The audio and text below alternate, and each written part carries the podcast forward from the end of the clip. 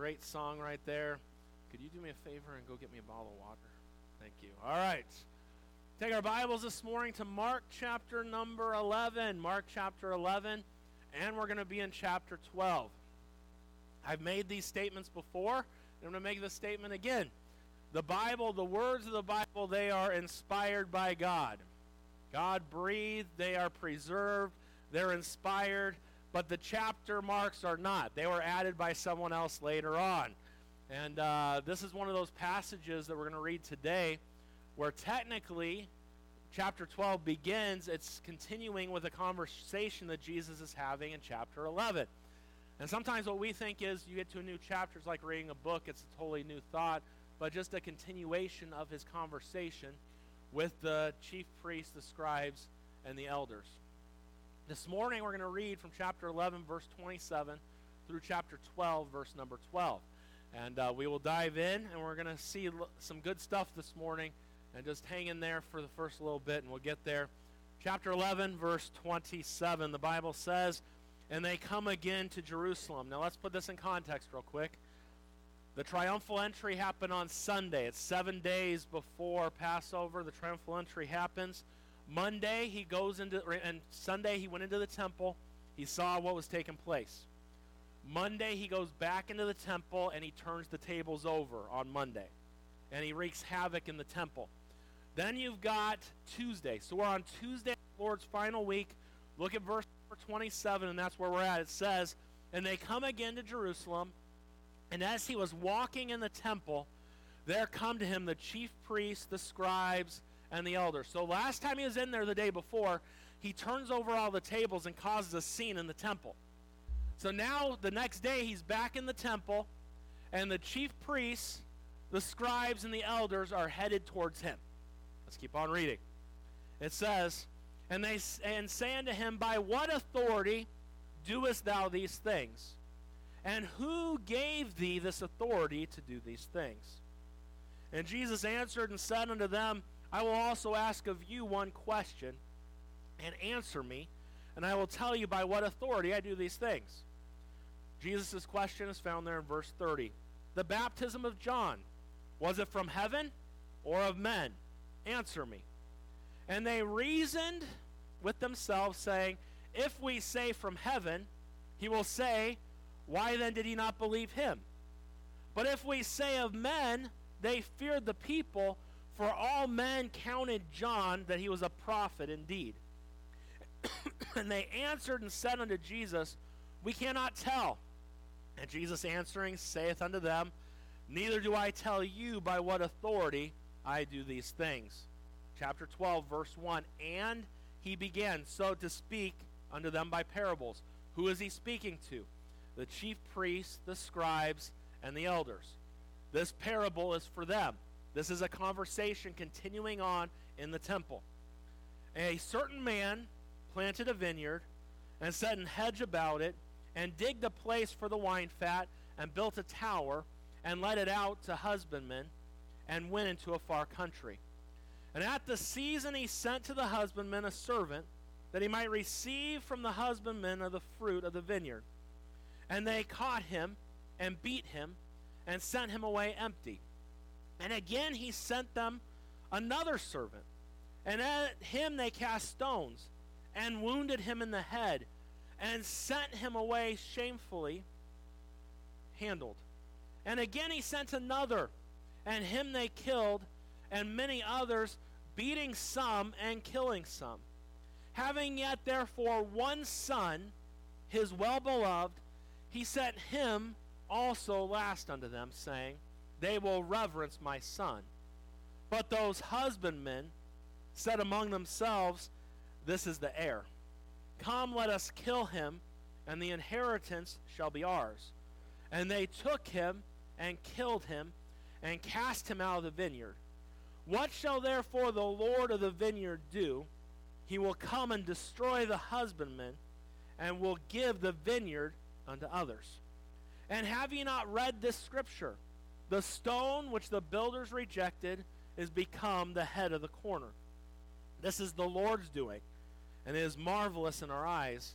And they sought to lay hold on him but they fear, but feared the people, for they knew that he had spoken the parable against them, and they left him and went their way. Father, bless the next few minutes that we have.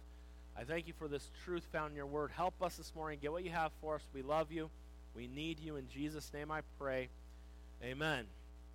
This morning, by the time we're done, you're going to have a very good understanding of what that parable is that we just read.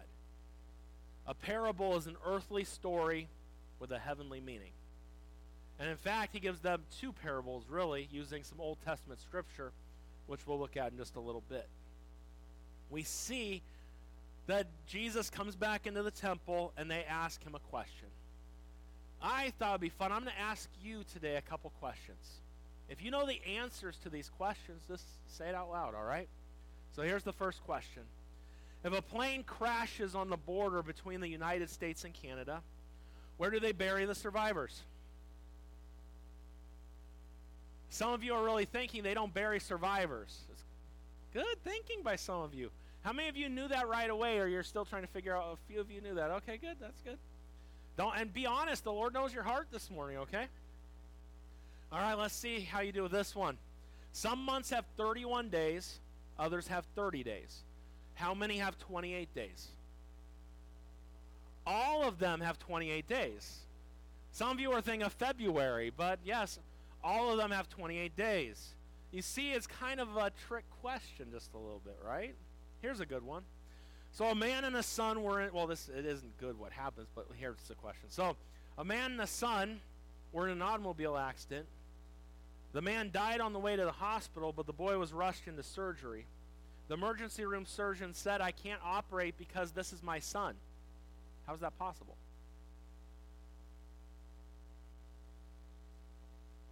It's his mom. All right, last one. Here we go. Listen real closely. There are three important rooms in a house. The first one is filled with money. The second is filled with important papers. The third one is filled with jewelry.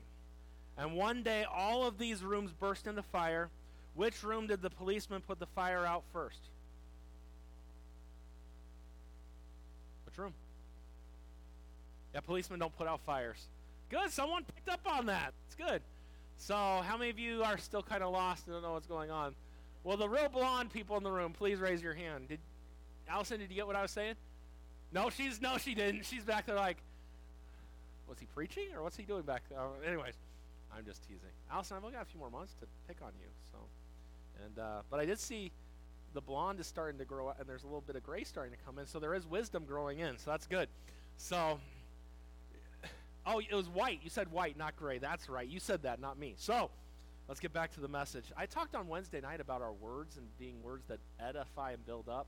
And so I got to watch what I say sometimes. So, as we look at our text here this morning, we dive in, we see that Jesus goes back into the temple.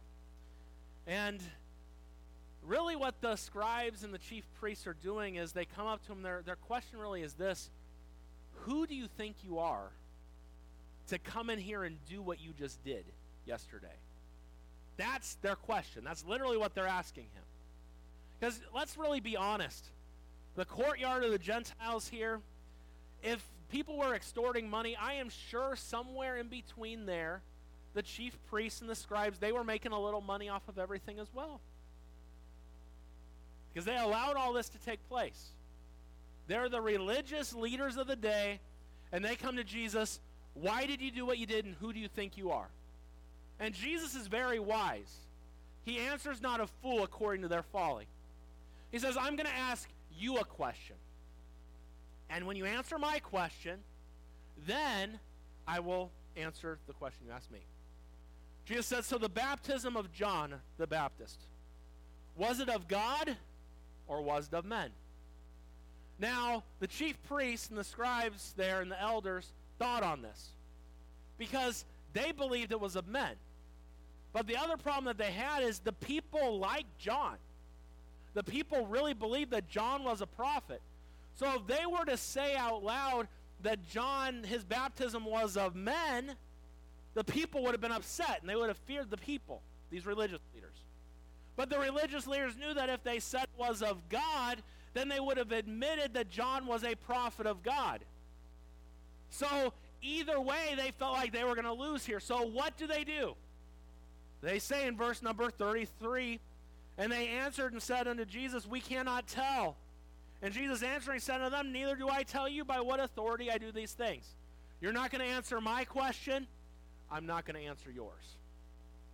Now, we could spend all day today talking about these religious people and their hypocrisies and their fear of the people and their lack of doing the job God wanted them to do, but I really don't care to do that this morning. I could do that. Or I could take some time and go into the parable this morning and look at the Lord of the vineyard.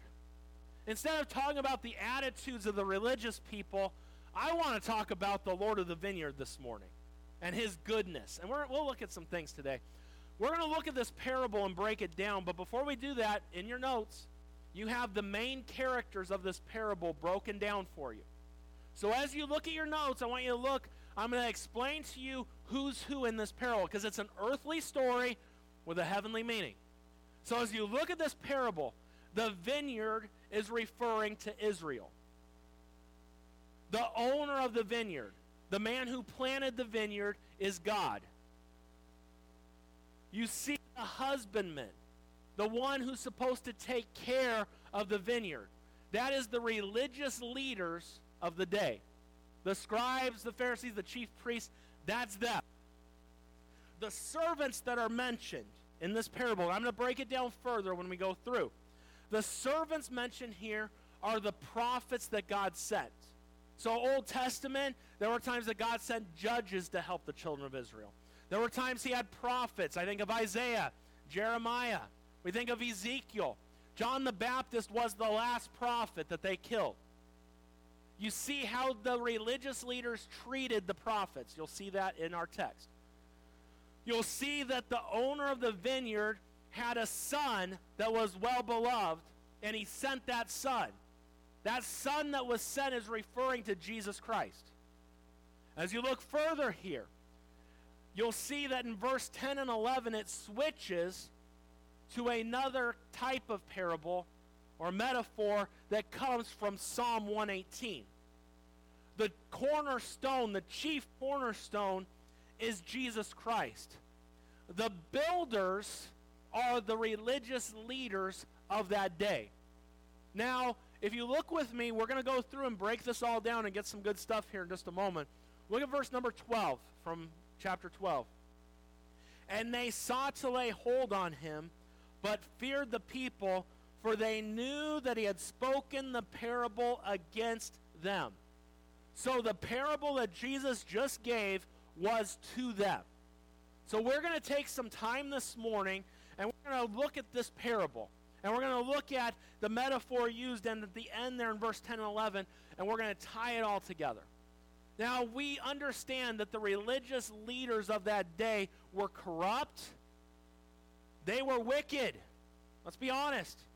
Really, I look at the religious leaders of Jesus' day and I look at our politicians in 2022, and there's really not much difference between the two, if we're being honest today. And we'll look at that, but as Christians today in the room, and those, maybe there's someone here not saved, there's a message for you in this parable. By the time we're done, yes, we're going to look and see what these religious leaders did and where they're headed. But really, what I want us to focus on this morning is the Lord of the vineyard. That's what I want us to focus in on. As we look at this, look at verse number one. We're going to dive in this morning. It says, And he began to speak unto them by parables. A certain man planted a vineyard and set a hedge about it and digged a place for the wine fat and built a tower and let it out to husbandmen and went into a far country. As we look here today, we see verse number one describes a man who plants a vineyard. This man plants a vineyard. He puts a hedge around this vineyard. Why? To protect it from the wild animals coming in.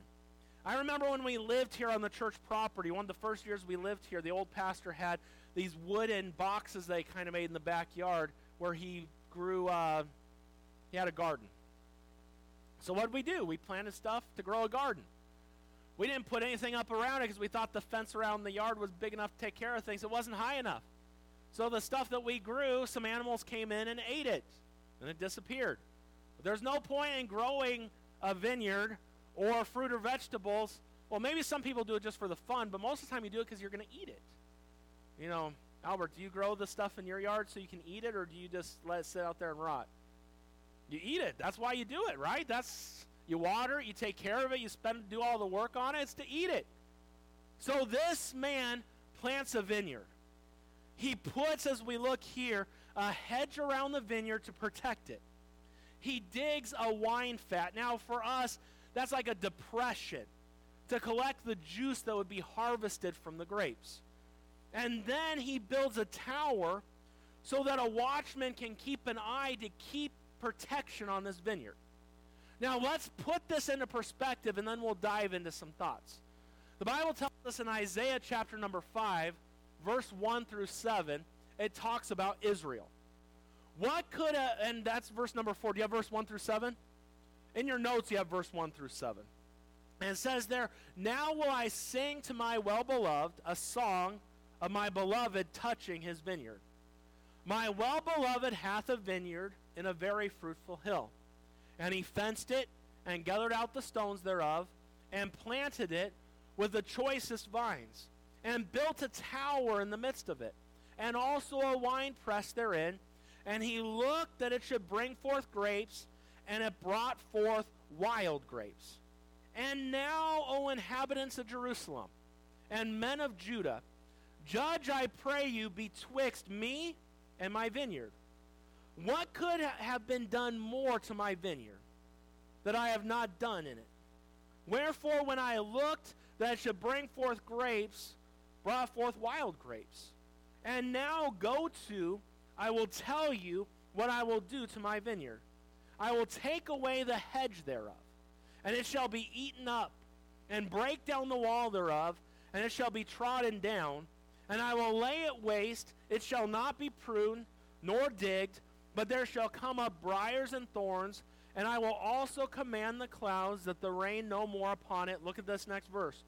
For the vineyard of the Lord of hosts is the house of Israel, and the men of Judah his pleasant plant.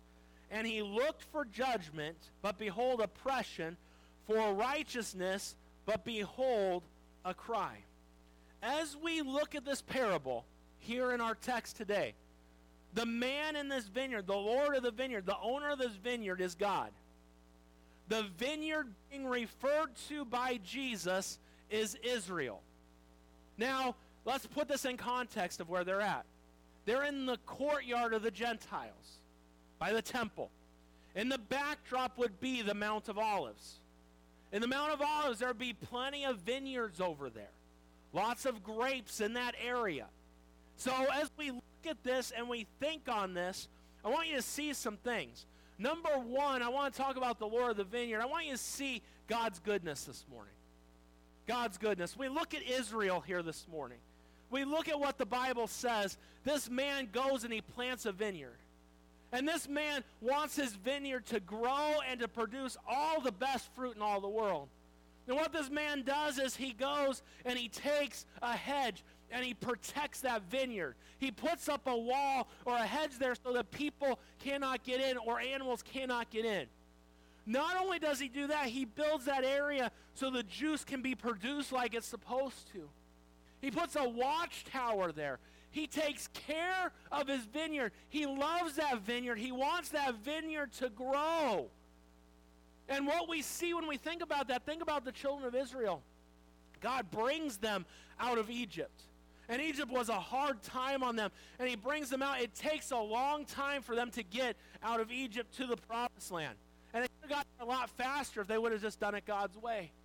But God raises them up in the promised land. He plants them there. They flourish there. He protects them there. He watches his children. He takes care of them, even in the wilderness. He had a pillar of fire by day and a cloud by night. He watched after his children. God cared about them. God did everything he could And in fact, Isaiah 5, verse number 4, that we read a few minutes ago, it says, What could have been done more to my vineyard that I have not done to it? God's saying, I've done everything possible. I've done everything for you. I've given you everything you need so you could be fruitful and so you could multiply and do what I want you to do. But when I look that you should be bringing forth grapes, you're bringing forth wild grapes, unedible fruit. The Lord of the harvest, God's goodness this morning, God looked at Israel and said, I've given you everything.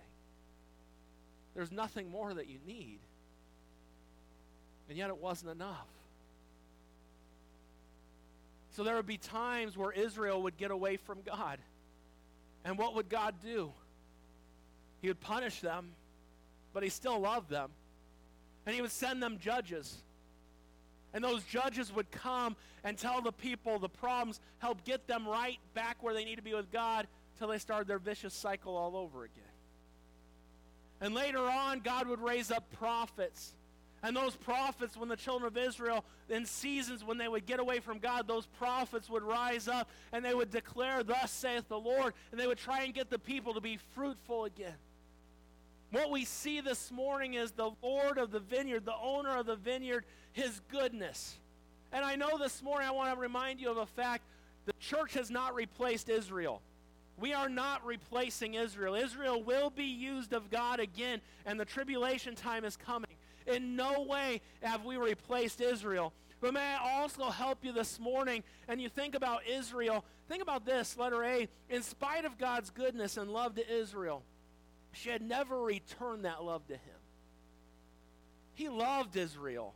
Man, he gave them the very best. He set them up to be fruitful and to prosper. And in spite of God's goodness and love to Israel, she never returned that love to him. And yet, let her be still in the midst of it. God continued to care for his vine.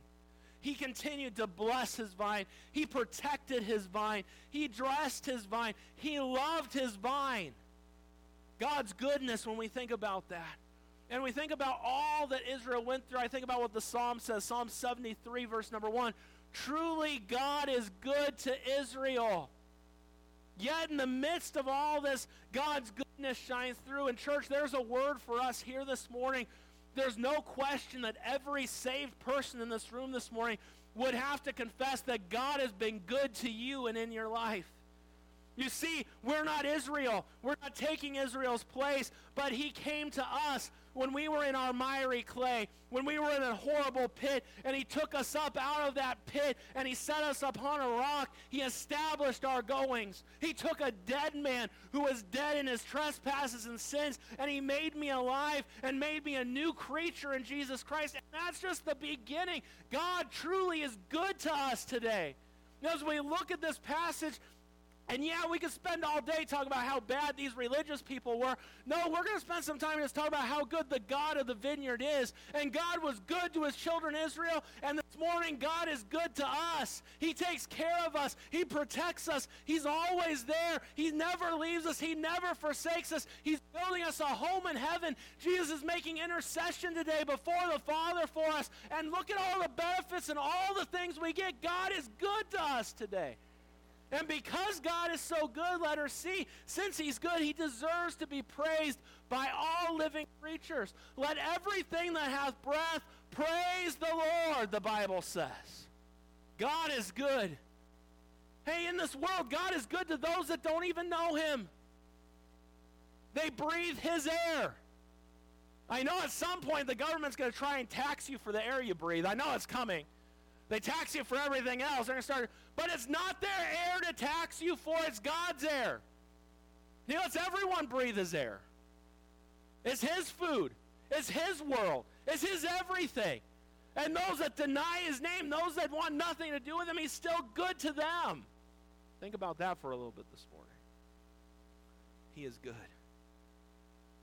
Man, we look at this passage and we see the God, the Lord of the vineyard. He's good.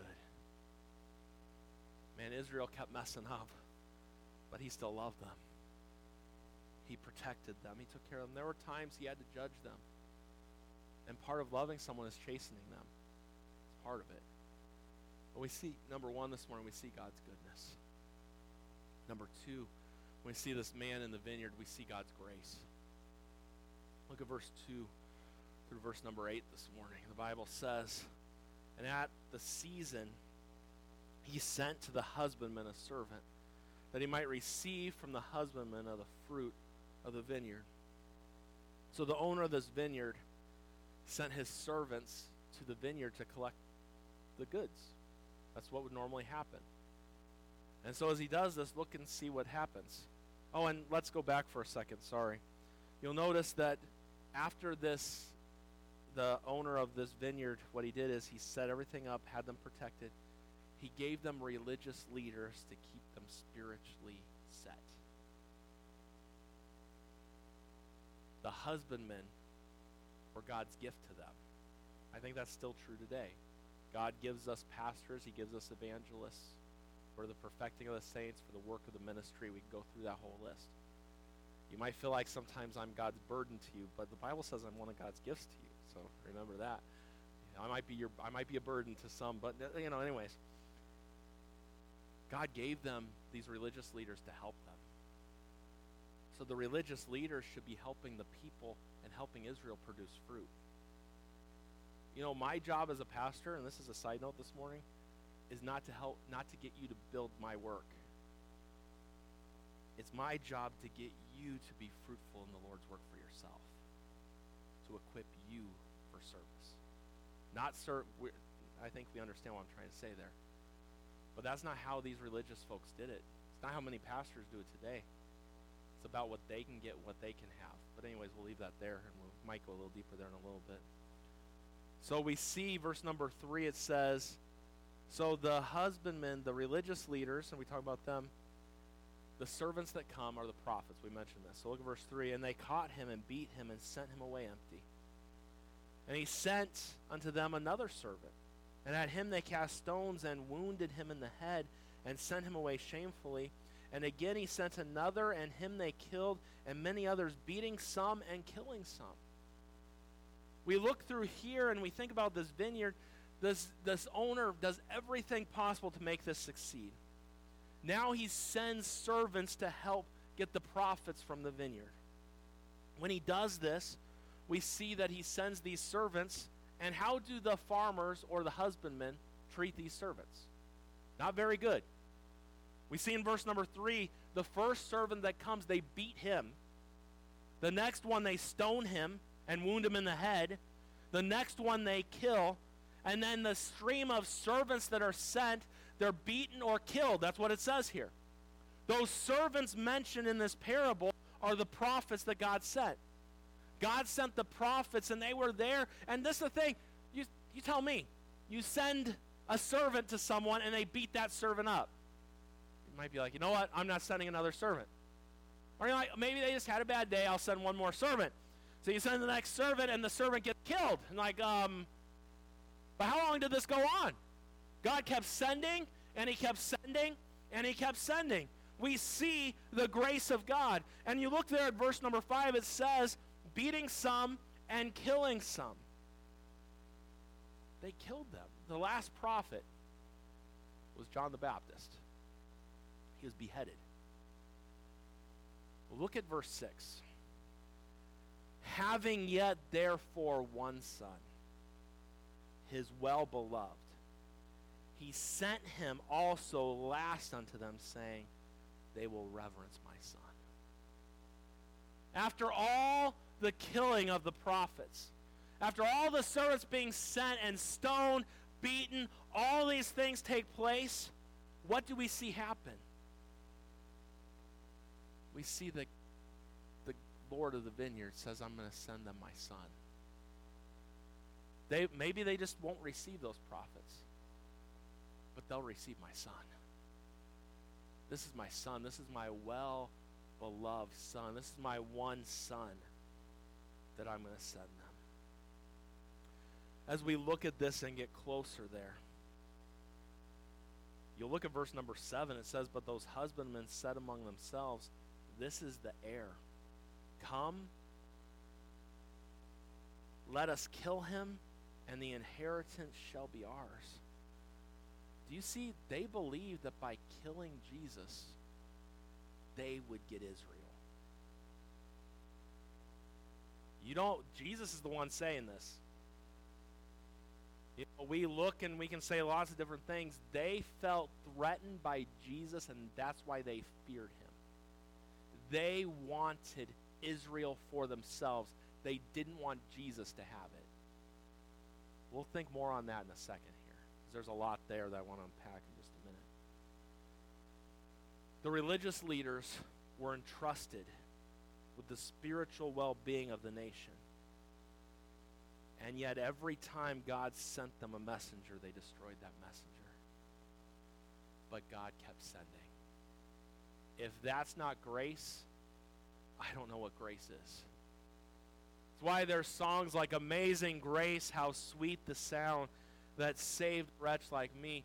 And yes, Israel and the religious leaders, they kept killing those prophets and they wanted nothing to do with them. And God still sent them. And God, in the midst of all that, sent his son. God's grace was on full display.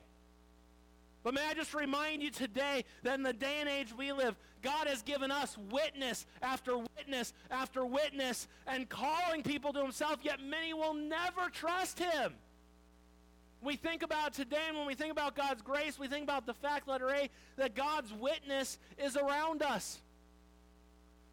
Open your eyeballs and look around. The heavens declare the glory of God. It, the, you look around the world around us, you, you have, everyone knows that God made it. Everyone does. That's why the Bible says the fool has said in his heart, there is no God. Because only a fool would make that statement. Because everyone knows. The Bible tells us in Romans 1:20, "For the invisible things of him from the creation of the world are clearly seen, being understood by the things that are made, even as eternal power and Godhead, so that they are without excuse." No one has an excuse. No one does.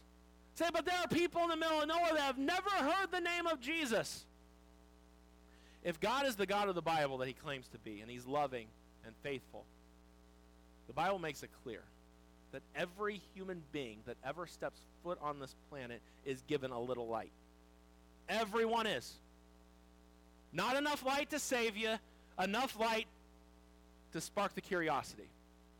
Everyone knows there's a God. Atheists know there's a God. I challenge you sometime. And be nice. People need you to be nice. Be nice to people. Uh, but I've ran into several atheists in my days. And I ask one question What did God do to you to make you want to forget him? I've got an answer every single time.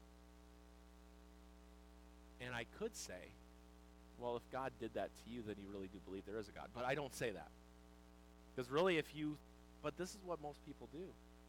Sometimes they think the hurts of their lives can be erased by erasing God. Because God did this to me, or God did that. We blame God for way too much. But no one has the excuse. Because all around us in this world, we see that there's a God It, now nature around us and all that doesn't tell us that Jesus Christ is Lord. But nature around us lets us know that God did this. There's a God that did this. Nature teaches us that. Science teaches us that. I don't have a problem with science and things of that nature. You know, what are you going to believe? People believe in a Big Bang Theory. People believe in evolution. And we could go through a whole bunch of stuff with all that stuff. It's much simpler to believe that in the beginning God created the heaven and the earth. And everyone knows deep down inside that something created this. That's God's grace, though. How many times has man rejected the Lord? And yet, the heavens are still declaring today the glory of God. He's still working in the hearts of people. We see letter B as we look at God's grace, and we think about His grace this morning. We see letter B that God's witness is within us. Bible tells us in Romans 2:14, "For when the Gentiles which have not the law do by nature the things contained in the law, these having not the law are a law unto themselves. And that's talking about that little bit of light that everyone has. That's God's grace. Remember, what did they say? Hey, his, his blood be on our hands. He's not our king. We want nothing to do with him. And yet, God's grace is there. Thank God for his grace. Grace, grace, God's grace. Grace that will pardon and cleanse within. Man, you see what the religious folks thought? Is where people get it all wrong. They thought to themselves that if they believed this guy Jesus, that they were the vineyard would be gone from them. They wanted the vineyard. They were very insecure themselves. A lot of people that have fear and those issues are very insecure people. There are a lot of insecure politicians. That guy in Canada, he's a very insecure man. I'll tell you that. Look at his actions. He's very insecure. He's worried about some truckers and them driving around. He's very insecure. Insecurity breeds fear. Just thought there for you. But anyways, as we look here, I got Louis to say amen. Doesn't say amen to Bible things, but he says amen to that Canada. I'm giving you a hard time, Louis. The religious leaders wanted everything for themselves. They wanted the wealth, they wanted the prestige, they wanted Israel. But what they failed to understand, what so many people fail to understand today, is that when you get the Son, you get everything else. Didn't you see? Doesn't it say right there? They said, He's the heir. He's the heir. That means there's going to be nothing left for us, right? Let us kill him, and that inheritance is ours. But that's not how it works with the Lord. And many people view the Lord that way, but God in His grace says, no, hey, you come to me and you can become my sons and my daughters. Bible tells us 1 John 3, verse number 1, Behold, what manner of love the Father hath bestowed upon us, that we should be called the sons of God. The Bible tells us in Romans chapter 8, verse number 17, and children, look at this, then heirs no, it's not you got to get rid of Jesus so you can keep your inheritance. No, when you get Jesus, you become heirs of God, joint heirs with Christ. You see, when you get Jesus, you gain everything. But what these religious folks missed out on is they thought if they gain Jesus, they missed out on everything. And this world sometimes looks at Christianity, they look at the Lord and they're like, I'm going to miss out. You miss out on nothing when you get Jesus Christ. When you get Jesus, you get everything. That's what's so awesome about it. That's God's grace on display for us. The God of the vineyard this morning, the owner of this vineyard, he is awesome this morning. And he is so good to us, just as he's good to Israel. His grace is overflowing for us, just like his grace was overflowing for Israel. As we come in for a landing this morning, whew, we see number three, we see God's glory.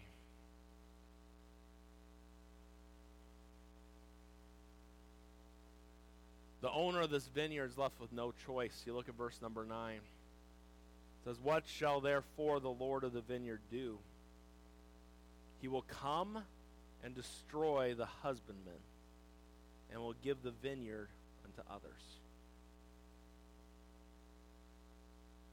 The landowner tried to work with the husbandman. He tried to work with the farmer. He sent his servants he tried, he's long suffering, he's patient, but they rejected his servants and they rejected his son. The final blow was they rejected the Son of God. And as we look at this, so as we look at the leaders of Israel, they've rejected every attempt that God made to get them back. They rejected the prophets. They rejected Jesus Christ. Jesus was the final messenger. They rejected Jesus, and God said, I'm done with you. By 70 AD, the temple was completely leveled to the ground. Where's the chief priest today? Is there a chief priest in Israel? Do they have one? No. Why don't they have one? Because the Lord of the vineyard set judgment. Because you reject my son, and I will reject you. How many years did Israel go without even having a home? It's only been in our lifetime in 1948 they actually got they have a place again, which fits in well with biblical history and prophecy. But at the end of the day, God's going to get the glory. Let's think about us for a moment here this morning. What is the great what's the great sin? Now, I hear people say all the time, all sin is is equal. That's not completely true. All sin put Jesus on the cross. But there's only one sin that you can't be forgiven for. And it's the blasphemy of the Holy Ghost which, if you want to break that down, really is not answering to the conviction of who Jesus is. It's rejecting the Son. You reject Jesus, God rejects you. That's what comes down to. Now, as we close this out, I want you to look at what Jesus. So Jesus says judgment's coming, but then he changes and uses this Old Testament passage. Psalm 118, verse 22 and 23, the Bible says, the stone which the builders refused is become the head of the corner. You have the next verse or no? In our text, the next verse is verse 11. It says, This was the Lord's doing, and it is marvelous in our eyes. I love how Jesus just uses scripture for them. He takes them there. He stops talking about a vineyard, and he talks about a building. The Jewish leaders looked at Jesus and said, You're not fit to be that cornerstone. You don't meet the parameters of what we think. You're not you don't have the right credentials. You're not who and what they decided to do, they decided to kill him. They hated him because of his holiness, and his words exposed them for who they really were. The builders refused the cornerstone. Now, we build houses different today than how they built them back then. But it's true today. Today, you need a good foundation if you're going to have a good house. You know, this building's been around since 1896. There have been a few earthquakes that have passed by, some things. They must have done a pretty good job on the foundation of this building for it still to stand. But in Bible days, there was this cornerstone. This stone that summed up if this stone was not right, the building would not be built right. If it wasn't squared, level, everything else, your whole house could be messed up. Your whole house could fall. And Christianity needs Jesus Christ. He is the cornerstone. Our church today better be built on the cornerstone of Jesus Christ. He is that cornerstone. The cornerstone came the religious leaders of Jesus' day saw him. We don't want it. You're not the one. But he was the one. And they missed it. Matthew 21 gives the same parable, but there's one verse that it adds that isn't found in Luke. I mean in Mark where we're at. Look at Matthew 21 for 44. And whosoever shall fall on this stone shall be broken but on whomsoever it shall fall, it will grind him to powder. It's quite a verse right there, isn't it? You see, either you fall onto the cornerstone of Jesus Christ and be broken in conviction and repaired and made new, or he will fall on you and crush you.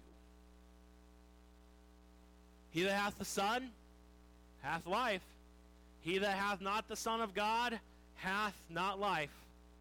The Bible says, those that have not the Son, they are condemned already, and the wrath of God abides on them.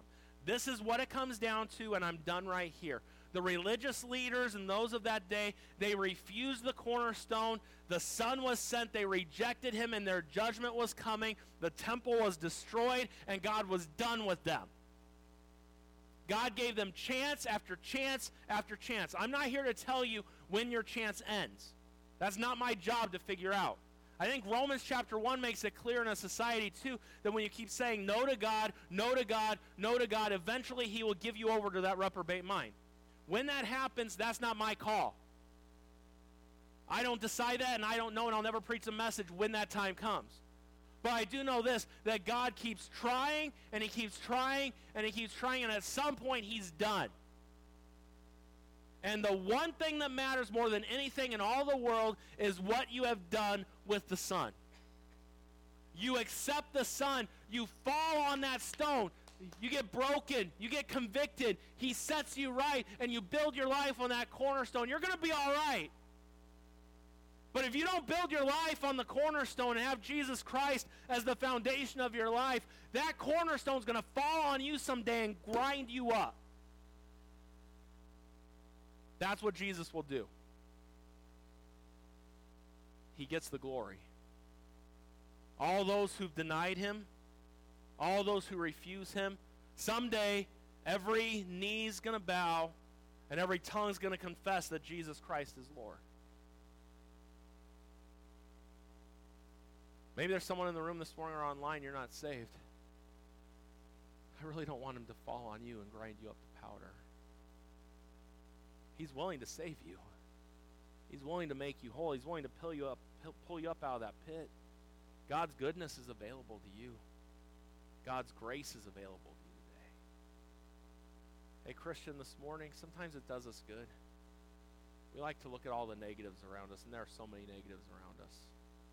Every day, it seems like there's more and more. And I could have dwelt on all the negatives of the religious folks today, and I kind of covered some of it, but I could have stayed there. Could have just stopped with them. But man, it does us good to think about God's goodness. God is good. Man, He's done so much for us. He's continuing to do. He's good. Hey, the Lord of the vineyard, He's good. Our God is good today. And though you might be going through it, though, my, though life might not be what you think it should be, God is good today. Thank God for his goodness. God is